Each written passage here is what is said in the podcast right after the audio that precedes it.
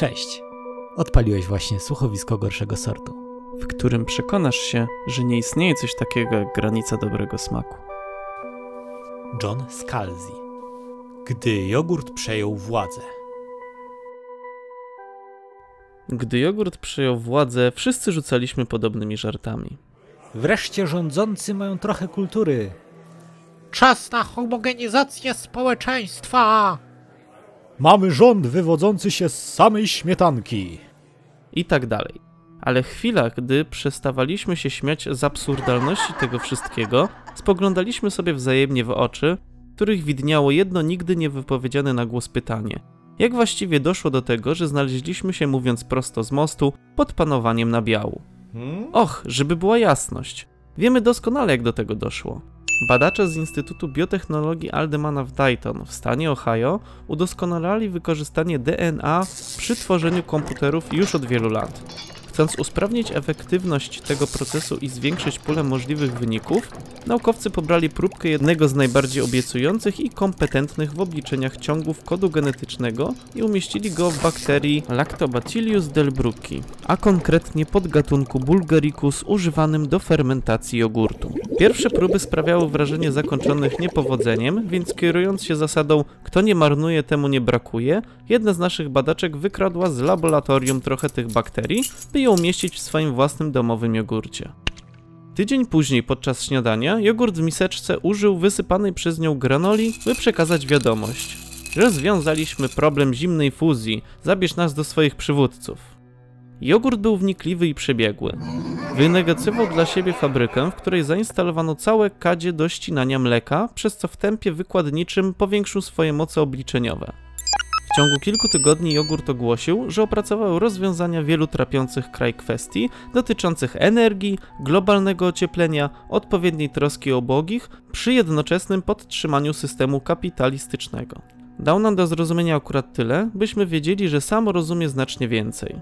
Podzielcie się z nami opracowanymi przez was odpowiedziami. Powiedział rząd. Wymagamy zapłaty. Padła odpowiedź jogurtu. A, czego byście pragnęli? Chciał wiedzieć rząd. Ohio. Oznajmił jogurt. A, nie możemy tego zrobić. Zadeklarował rząd. W porządku. Stwierdził jogurt. W takim razie skontaktujemy się z Chinami. Od nich dostaniemy całą prowincję Shaanxi. W ciągu roku jogurt wszedł w posiadanie stuletniej umowy dzierżawy Ohio w zamian za obietnicę poszanowania praw człowieka i zasad konstytucyjnych względem tych, którzy w obrębie tego stanu mieszkają, a także zezwolenie, by w jego imieniu polityką zagraniczną zajmował się Departament Stanu. W zamian przekazał w ręce rządu kompletną formułę ekonomiczną, która, jak obiecywał, całkowicie zlikwiduje dług publiczny w ciągu dekady bez podwyżek podatków. Przestrzegajcie wszystkich wytycznych co do joty. Ostrzegł jogurt.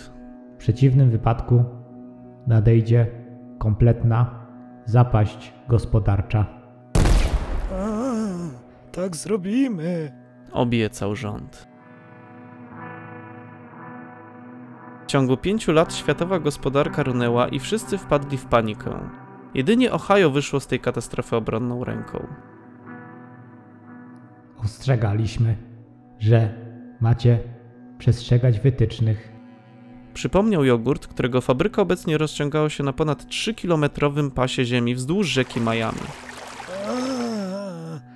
Nasi najlepsi ekonomiści oznajmili, że ta formuła wymaga poprawek. Wyjaśnił rząd, dodając: A, wszyscy oni są laureatami Nagrody Nobla. Wasi ekonomiści znajdują się zbyt blisko problemu, by być w stanie go rozwikłać. Odparł jogurt. Tak ma się rzecz ze wszystkimi ludźmi. A, moglibyśmy skorzystać z waszej pomocy Zasugerował rząd. i uczynić was naszym ekonomicznym ciałem doradczym. Wybaczcie, ale już nie doradzamy. Odpowiedział na to jogurt. Jeśli chcecie naszej pomocy, musicie nam przekazać pełną kontrolę. A, nie możemy tego zrobić. Zakrzyknął rząd. To zrozumiałe. Oznajmił jogurt. Mamy nadzieję, że zgromadziliście spory zapas konserw.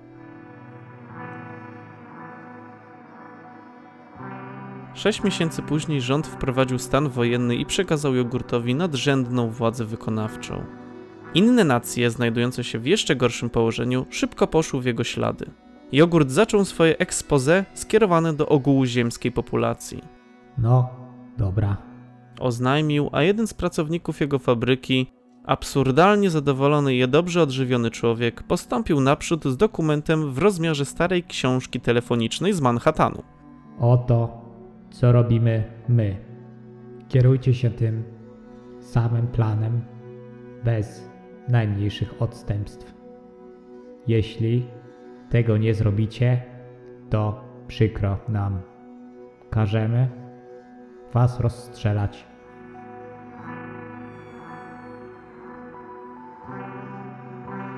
Teraz, 10 lat później, ludzkość jest szczęśliwa, zdrowa i zamożna. Nikt nie cierpi z powodu niezaspokojonych potrzeb materialnych. Wszyscy dokładają coś od siebie. Po kilku pierwszych latach porządkowania wszystkiego, jogurt z radością przekazał w nasze ręce stery całej tej zarządzającej nami maszynerii, samemu ograniczając się tylko do wprowadzania kilku drobnych, precyzyjnych poprawek tu i ówdzie. Nikt nie sprzecza się z jogurtem. Nikt nie wprowadza modyfikacji do jego formuły. Przez resztę czasu jogurt odpoczywa w swojej fabryce i duma nad swoimi sprawami, czymkolwiek one są, skoro dotyczą inteligentnego, sfermentowanego mleka. Tak do tego wszystkiego doszło, żebyśmy mieli jasność. Ale pojawia się kolejne pytanie. Jak ludzkość zdołała się wpędzić w takie tarapaty, że podporządkowanie się nabiałowi nie było tylko właściwe, ale także okazało się najsensowniejszym rozwiązaniem? Czy przy całej swojej inteligencji nie jesteśmy dostatecznie bystrzy, by zapobiec własnemu wyniszczeniu? Czy naprawdę musieliśmy porzucić wolną wolę, aby się ocalić? Co mówi o nas fakt, że przetrwaliśmy jedynie dlatego, że zlitowała się nad nami kolonia bakterii i grudek twarogu? A może określenie zlitowania się nie jest prawidłowe? Niektórzy z nas pytają samych siebie, ale niezbyt głośno, czy skoro jogurt był dostatecznie bystry, by przekazać rządowi sposób na rozwiązanie problemu długu, nie był przy okazji równie bystry, by zdawać sobie sprawę, że ze względu na ludzką próżność intelektualną nie będziemy się stosować do owej formuły w całości? A może brał ową próżność pod uwagę od samego początku, chcąc przejąć kontrolę? I czego właściwie chce od ludzkości produkt nabiałowy? Niektórzy z nas sądzą, że to jego przejaw troski o własne przetrwanie, a najłatwiejszym sposobem na zapewnienie sobie tego przetrwania jest podtrzymywanie nas w stanie radości i zadowolenia, a także trzymanie pod kontrolą. No i jeszcze jedno. W ciągu ostatnich kilku tygodni jogurt kilkakrotnie wystrzelił w kosmos swoje rakiety. Planuje wystrzelić kolejne. Coś się też buduje na orbicie. Cóż to takiego? Spytaliśmy. Och, to nic takiego. Odparł jogurt. To tylko projekt statku kosmicznego, nad którym dumaliśmy. By wylądować na Księżycu? Podsunęliśmy. Na początek owszem, Potwierdził jogurt. ale to nie jest nadrzędny cel. Możemy jakoś pomóc? Zaproponowaliśmy. Nie, damy sobie radę. Padła odpowiedź ze strony jogurtu. Dłużej nie chciał już z nami rozmawiać na ten temat. Życie z Ziemi rusza ku gwiazdom. Wygląda jednak na to, że nie jest to życie ludzkie. Co się stanie, jeśli jogurt wyruszy ku gwiazdom bez nas? Co się stanie, jeśli odleci i zostawi nas samych? I to na zawsze, i to na zawsze, i to na zawsze, i to na zawsze.